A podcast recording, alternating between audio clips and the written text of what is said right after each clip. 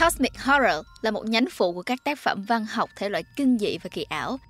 Điều đặc biệt của Cosmic Horror là nó đánh vào nỗi sợ sâu thẳm trong tâm trí con người và cho ta thấy rằng so với vũ trụ bao la sâu thẳm thì nhân loại không hơn gì một hạt cát bé nhỏ. Chính sự độc đáo ấy đã tạo ra cho Cosmic Horror một cảm giác rất riêng và thể loại này nhanh chóng xây dựng được chỗ đứng trong lòng độc giả nói riêng và nền văn học thế giới nói chung.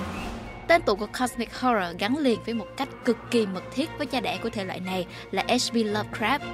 Chúng ta hãy cùng nhau tìm hiểu về cuộc đời của nhà văn người Mỹ trứ danh này thông qua bài dịch H.P. Lovecraft, người đã khai sinh Cosmic Horror của tác giả Hải Stark được đăng trên website Spyroom nhé.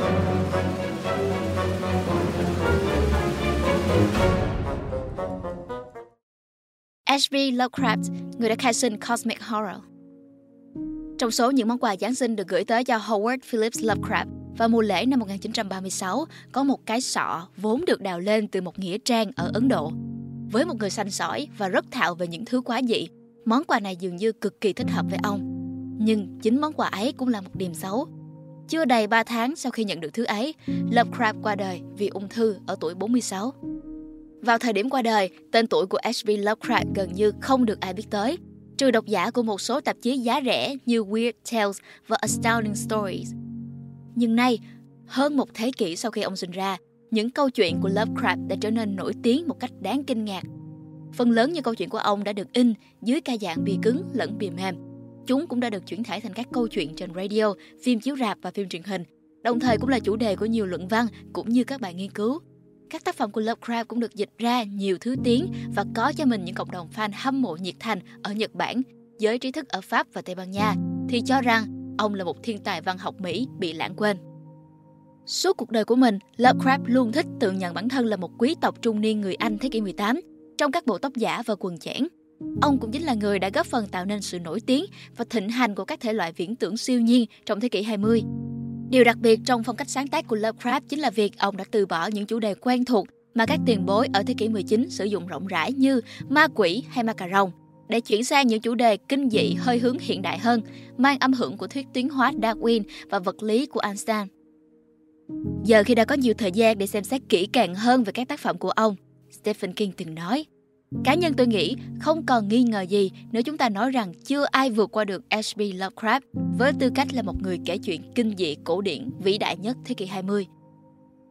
Vào những năm 1960, một chàng trai trẻ tên Stephen King đã tình cờ tìm được một cuốn sách cũ mang tên The Lurking Fear and Other Stories của Lovecraft.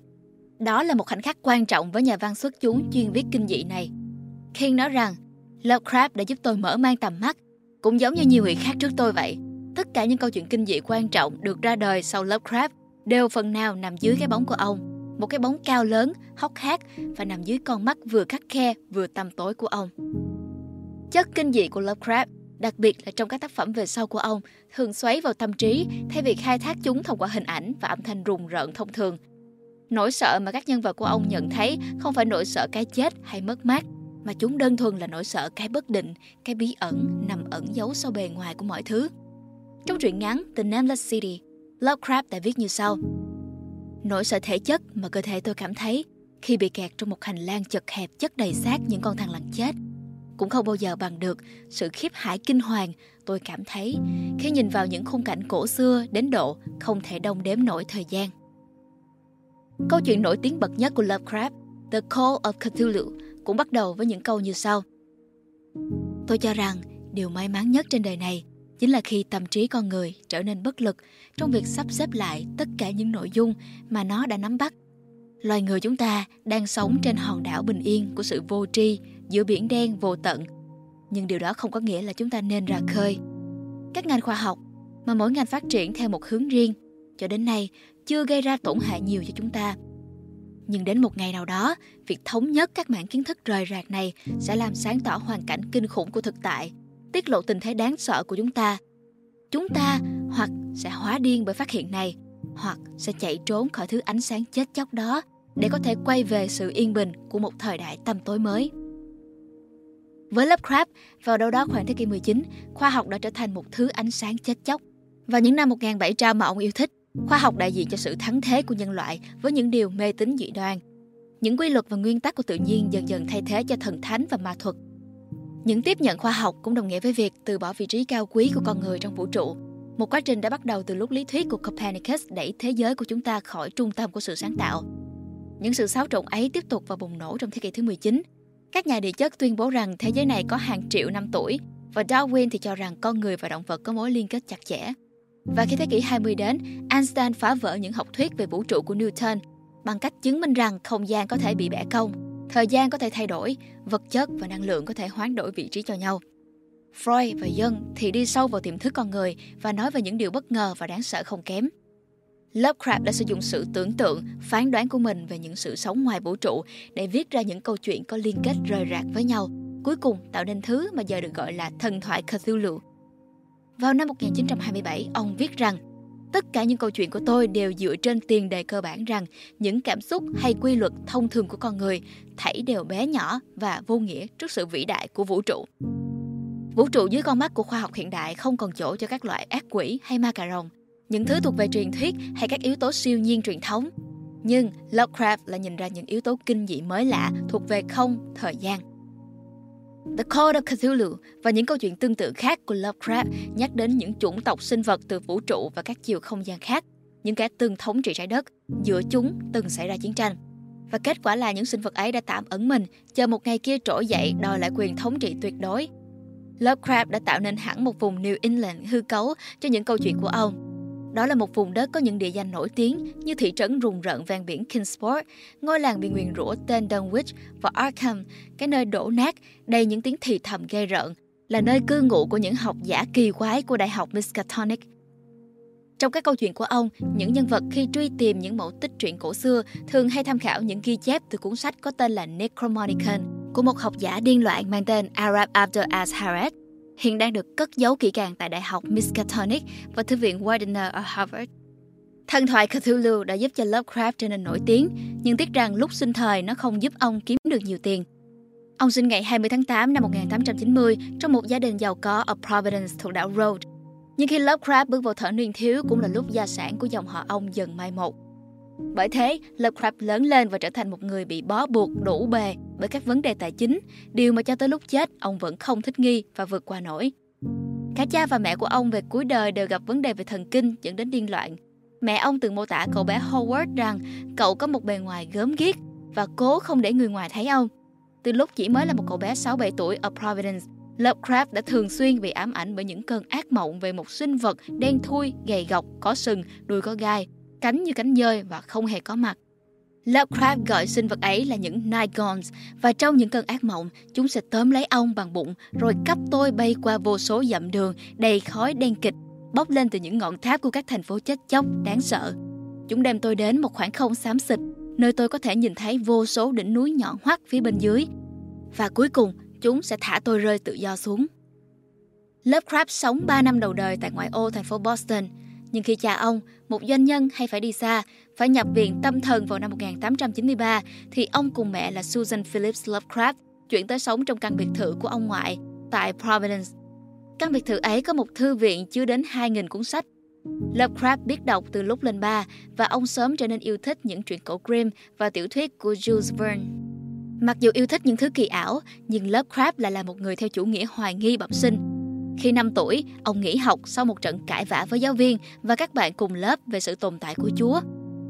Bỏ qua những nghi ngờ về triết học, thì dường như với Lovecraft, đạo tinh lành có phần cứng nhắc, ảm đạm, hoàn toàn lu mờ trước sự huyền bí lộng lẫy của Hồi giáo phương Đông, những điều mà ông nhận thấy sau khi đọc Nghìn lẻ một đêm. Ông trang trí phòng mình bằng những bức tranh treo tường phương Đông và các bình hương. Tuy vậy, sự đam mê với văn hóa Hồi giáo của ông dần biến mất sau khi Lovecraft tiếp xúc với thơ ca Hy Lạp và Latin. Sau đó, có một dạo ông lập hẳn đền thờ cho thần Pan và hay mò vào rừng để tìm kiếm các thần rừng. Nhưng niềm đam mê này cũng nhanh chóng biến mất khi ông bắt gặp các tác phẩm của Edgar Allan Poe. Việc giáo dục của Lovecraft tại các trường công lập bị ngắt quãng rất nhiều. Mẹ của Lovecraft thường xuyên cho ông nghỉ học với lý do ông bị bệnh. Mặc dù có vẻ phần lớn các chứng bệnh thời thơ ấu của ông liên quan nhiều đến tâm lý. Ông thường xuyên bị nhức đầu, đau dạ dày, bàng quang không tốt và cơ mặt có vấn đề. Trong khoảng những thời gian không đến trường, Ông được giáo dục tại gia bởi người thân và một số gia sư. Cậu bé Howard thường có xu hướng bắt chước văn phong của Dryden hay Poe và từng dịch tác phẩm Metamorphosis của Ovid. Lovecraft cũng dần trở nên đam mê với các ngành khoa học. ông từng làm hẳn một phòng thí nghiệm dưới hầm và thường xuyên ngắm bầu trời đêm bằng một chiếc kính viễn vọng rẻ tiền. Cũng trong khoảng thời gian này, việc kinh doanh và làm ăn của ông ngoại Lovecraft gặp nhiều khó khăn, dẫn đến việc vào năm 1904, khi ông ngoại qua đời, gia đình Lovecraft đã phải bán căn biệt thự. Lovecraft và mẹ chuyển đến sống ở một căn hộ thuê cách đó không xa. Ban đầu, ông dự định sẽ theo học ngành thiên văn học ở Brown, nhưng tình hình tài chính của gia đình và những vấn đề về thần kinh của Lovecraft khiến dự định này bị hủy bỏ. Lovecraft bỏ học cấp 3 và dần sống khép kín, gần như ẩn dật. Ông ngủ vào ban ngày, còn ban đêm dành thời gian để đọc và sáng tác. Mẹ ông không ngăn cản cách sống này và sự phó mặc ấy đã khiến cho Lovecraft ngày càng trở nên xa cách với xã hội hơn. Chính bản thân bà cũng dần hành xử kỳ quặc. Mẹ của Lovecraft thường trốn trong các bụi cây và kể với hàng xóm về những sinh vật kỳ dị bay lượn quanh nhà mình. Mù có trạng thái tinh thần không ổn định, nhưng Lovecraft vẫn viết được nhiều bài báo về thiên văn học, được đăng trên các tờ báo địa phương. Vào năm 1913, Lovecraft viết một bức thư dài với giọng văn cực kỳ gay gắt, được đăng trên báo The Argosy, một tạp chí chuyên về truyện ngắn hướng đến các độc giả nam giới. Trong thư, ông phàn nàn về tiêu chuẩn của các câu chuyện trên tạp chí, dẫn đến nhiều cuộc tranh luận với các tác giả và độc giả suốt một năm trời. Tuy vậy, những cuộc tranh luận liên hồi cũng có mặt tốt, khi nó thu hút sự chú ý của Edward F. Dust, một thành viên của Hiệp hội Báo chí nghiệp dư. Thể theo gợi ý của Dust, Lovecraft tham gia hiệp hội và bắt đầu viết những bài phê bình báo chí và thu hút được nhiều độc giả yêu mến. Ông dần trở nên nổi bật trong hiệp hội và cuối cùng trở thành chủ tịch vào cuối năm 1914. Bên cạnh việc viết bài cho các tạp chí, Lovecraft còn trao đổi thư từ với rất nhiều phóng viên. Suốt cuộc đời, Lovecraft viết đến 100.000 bức thư với tổng số khoảng 10 triệu từ. Vào năm 1915, ông tự xuất bản một tạp chí của riêng mình, lấy tên là The Conservative. Tạp chí này xuất bản được 13 số trong vòng 8 năm sau đó, chủ yếu gồm những bài thơ và tiểu luận của ông và một số thành viên của hiệp hội. Ngay ở số đầu tiên, tạp chí đã có một bài xã luận gây tranh cãi lớn mang tên Tội ác thế kỷ. Trong đó, Lovecraft đã ca ngợi sự ưu việt của chủng tộc Aryan với phần còn lại của nhân loại. Đến những năm 1920, sự căm ghét của ông với người Do Thái, ngoại lai và người da đen gần như trở thành một nỗi ám ảnh điên cuồng. Và phải mãi đến tầm 40 tuổi, Lovecraft dường như mới dịu đi, dù vẫn tỏ ra khá gay gắt. Những đồng nghiệp của Lovecraft cũng khuyến khích ông quay lại thử sáng tác truyện viễn tưởng siêu nhiên sau khi ông từ bỏ đam mê này lúc thời niên thiếu. Vào mùa hè năm 1917, Lovecraft viết hai truyện ngắn là The Tomb và Dagon. The Tomb là một truyện ngắn mang đậm phong cách của Poe, kể về một thanh niên bị ám ảnh với một hầm mộ của một dòng họ quý tộc đã tuyệt diệt ở New England. Dagon là một câu chuyện về một thủy thủ phát điên sau khi chạm trán với một sinh vật quái dị đến từ biển cả. Cũng trong năm 1917, Lovecraft nộp đơn xin nhập ngũ sau khi Mỹ tham chiến trong Thế chiến thứ nhất, nhưng đơn của ông bị từ chối do không đủ điều kiện phục vụ. Sau đó, Lovecraft bắt đầu sự nghiệp viết thuê. Phần lớn thu nhập suốt trong sự nghiệp của Lovecraft đến từ việc viết thuê và biên tập. Còn chính những sáng tác của ông thì không thực sự đem lại nhiều nhuận bút. Những năm sau đó là khoảng thời gian việc sáng tác của ông thăng hoa nhất. Những nguồn cảm hứng bắt đầu đến với ông vào năm 1919 sau khi Lovecraft đọc Time and the Gods, một tuyển tập truyền kỳ ảo của tác giả người Ireland tên là Edward Plunkett. Trong vài năm sau đó, Lovecraft viết nhiều truyện ngắn kỳ ảo với phong cách học hỏi theo Edward Plunkett, nhưng đen tối và u ám hơn hẳn. Những sáng tác của Lovecraft trong giai đoạn này như The Doom That Came to Sarnath, The White Ship hay The Other Gods cho thấy ảnh hưởng rõ ràng của Plunkett. Bên cạnh đó, Lovecraft cũng dần sáng tạo ra những thế giới viễn tưởng của riêng mình, ví dụ như các đồng bằng của Lang hay vùng hoang mạc Onokadath. Quãng thời gian thăng hoa trong sáng tác của Lovecraft đáng buồn là lại trùng với giai đoạn mà cuộc sống cá nhân của ông gặp nhiều bất hạnh. Vào năm 1919, mẹ ông phải nhập viện vì những vấn đề về thần kinh. ba mất 2 năm sau đó ở tuổi 63. Lovecraft giờ sống cùng với hai người dì, những người cũng có tính cách giống mẹ ông. Họ không hay có khách khứa và thường xuyên phản đối việc ông ra ngoài một mình. Cái chết của mẹ khiến cho Lovecraft thêm bất ổn về tinh thần, thậm chí từng có ý nghĩ muốn tự tử nhưng ông cố gắng chống chọi bằng cách làm việc liên tục và thường xuyên đến Boston gặp mặt các nhà báo nghiệp dư. Nhờ những chuyến đi này mà một lần ông có cơ hội làm quen được một phụ nữ Do Thái gốc Ukraine đến từ New York tên là Sonia Hart Green. Hai người làm quen rồi dần dần nảy sinh tình cảm, điều mà thoạt nhìn ít ai có thể tin được. Green là một phụ nữ đã ly hôn, có một con gái riêng đã lớn và hơn Lovecraft 7 tuổi. Bây giờ, bà là quản lý của một cửa hàng quần áo ở Manhattan và có một nguồn thu nhập tương đối ổn định hàng năm. Bà cũng là một người say mê văn học và có lẽ đấy là lý do khiến hai người nảy sinh tình cảm với nhau. Hai người thường xuyên trao đổi thư từ với nhau và ngày càng thân thiết. Thời gian này, việc sáng tác của Lovecraft cũng có một bước ngoặt đáng kể khi truyện của ông bắt đầu được đăng trên các tạp chí định kỳ. Vào cuối năm 1923, truyện ngắn Dagon của ông được đăng trên tờ Weird Tales, một tạp chí giá rẻ chuyên đăng những truyện kỳ dị và siêu nhiên.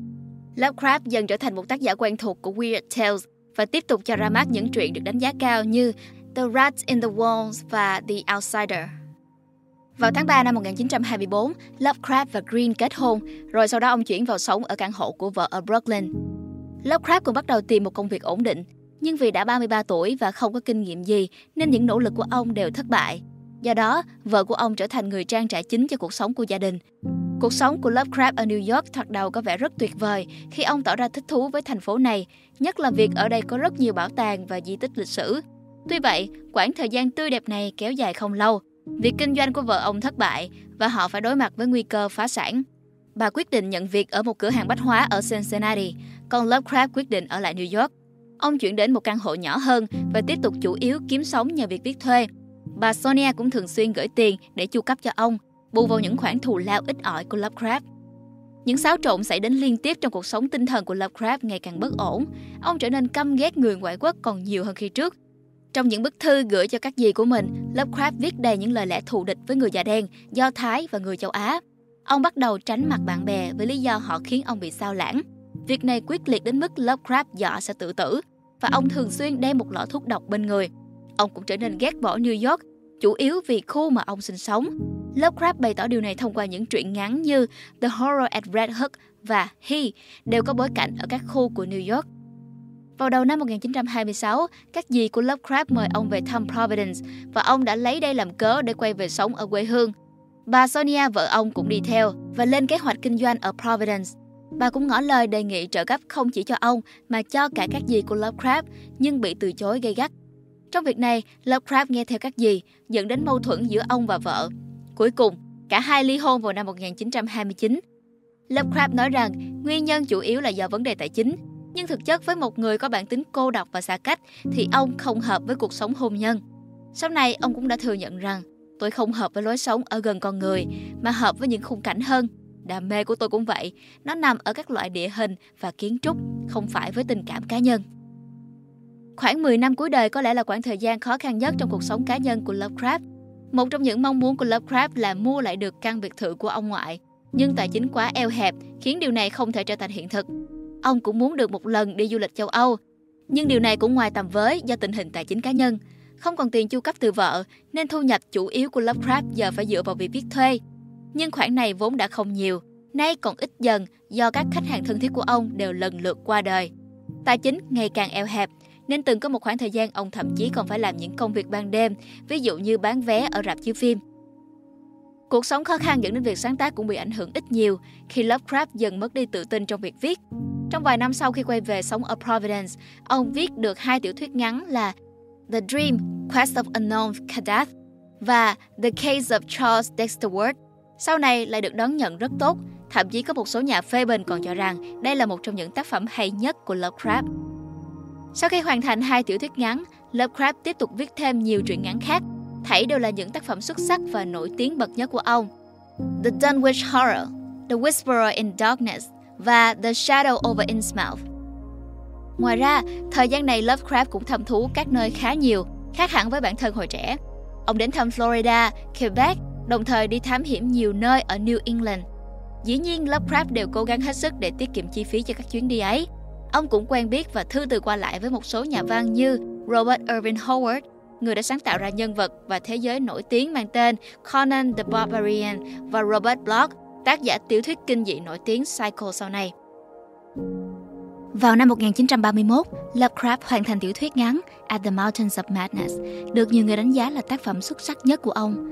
Lovecraft thích tác phẩm này đến mức quyết định đánh máy nó để đem đi xuất bản, dù ông trước đây rất ghét máy chữ. Tuy nhiên, biên tập viên của Weird Tales đã từ chối At the Mountains of Madness với lý do là tạp chí không có chính sách in tiểu thuyết dài kỳ. Điều này đã khiến cho Lovecraft cực kỳ suy sụp. Ông bán bản thảo cho một tạp chí truyện khoa học viễn tưởng khác là Astounding Stories, nhưng việc tác phẩm tâm đắc bị từ chối khiến cho Lovecraft gần như mất hết cảm hứng sáng tác. Từ đó cho đến cuối đời, ông chỉ viết thêm một vài truyện ngắn. Trong vài năm cuối đời, Lovecraft dần thay đổi tính tình. ông từ bỏ hết những suy nghĩ và ám ảnh về sự phân biệt chủng tộc và dự định thực hiện một cuốn tiểu thuyết lớn với chủ đề là một gia tộc nhiều thế hệ ở New England có khả năng hóa thành người sói. Một nhà xuất bản là William Morrow and Company bày tỏ hứng thú với dự án này, nhưng lúc ấy sức khỏe của Lovecraft đã quá suy nhược, không thể sáng tác thêm gì. Từ năm 1935, bệnh ung thư đại tràng của ông bắt đầu trở nặng, nhưng mãi đến tận tháng 2 năm 1937, ông mới chịu đi khám, sau khi ốm liệt giường trong nhiều tháng. Lúc bấy giờ, bệnh đã di căn, vô phương cứu chữa, và ông qua đời ngày 15 tháng 3 năm 1937. Và mặc dù không còn sáng tác nhiều trong những năm cuối đời, nhưng Lovecraft vẫn chăm chỉ thư từ qua lại với một số nhà văn. Trong số ấy, nhiều người ông chưa từng gặp mặt bao giờ. Stephen King từng viết rằng những tầm nhìn về một tương lai khiếp hải không tưởng của Lovecraft rồi sẽ thành hiện thực trong những năm sau cái chết của ông. Trên thực tế, những điều kinh hoàng nhất xảy ra trong thế kỷ 20 lại không phải những hiểm họa đến từ vũ trụ, mà thảy đều là tác phẩm do bàn tay con người tạo ra. Nhưng dù có như vậy, có lẽ Lovecraft nếu còn sống mà chứng kiến thì cũng không lấy làm ngạc nhiên. Với một con người thuộc về quá khứ và những miền nông thôn như Lovecraft, có lẽ những thứ kinh hoàng nhất chính là một thế giới hiện đại với một nền văn hóa máy móc độc hại, như ông từng phàn nàn. Đó là một thế giới nổi tiếng tích tắc của những chiếc đồng hồ bằng gỗ chạy dây cót, bị lấn át bởi những tiếng kêu lãng xẻn từ những cỗ máy khổng lồ, những tiếng rít của động cơ hơi nước bị nhấn chìm bởi tiếng kêu lách tách của dòng điện. Đó mới là thế giới đáng sợ trong tưởng tượng của Lovecraft. Dường như với Lovecraft, một con người cảm thấy không thể thích nghi được với xã hội loài người. Cái ý niệm rằng những cảm xúc hay quy luật thông thường của con người thảy đều bé nhỏ và vô nghĩa trước sự vĩ đại của vũ trụ, có lẽ là một sự an ủi. Trong những câu chuyện của ông, các thế lực siêu nhiên dường như đều đem đến một sự giải phóng. Dù có vẻ như sự giải phóng ấy vượt ngoài quy luật thông thường, Nhân vật chính trong The Shadow over Innsmouth biến thành một dạng sống nửa người nửa cá và anh ta lặn xuống biển sâu để được đắm mình trong những kỳ quan rực rỡ mãi mãi. Trong The Whisperer in Darkness, não của một nhân vật bị người ngoài hành tinh tách khỏi cơ thể và đặt trong một ống kim loại và nhờ đó anh ta có thể du hành xuyên qua không gian và không bị vướng bận bởi thân xác phàm tục. Còn nhân vật chính của The Shadow Out of Time thì một thực thể hùng mạnh cổ xưa chiếm đóng thân xác, nhưng nhờ vậy anh ta có thể được chiêm ngưỡng vô số kỳ quan thỏa xa xưa. Với Lovecraft, tất thảy những điều ấy là những mộng tưởng đẹp đẽ của ông, chứ chẳng phải những nỗi khiếp hải kinh hoàng. Phải thế chăng? Hy vọng là các bạn thích bài viết lần này. Đừng quên like, share và subscribe ủng hộ chúng mình. Và nếu như các bạn thích những nội dung như trên, hãy đăng nhập vào spyroom.com để tìm đọc thêm nhé. Xin chào và hẹn gặp lại các bạn trong những video lần sau. Mình là Nguyễn Lê Minh Thi.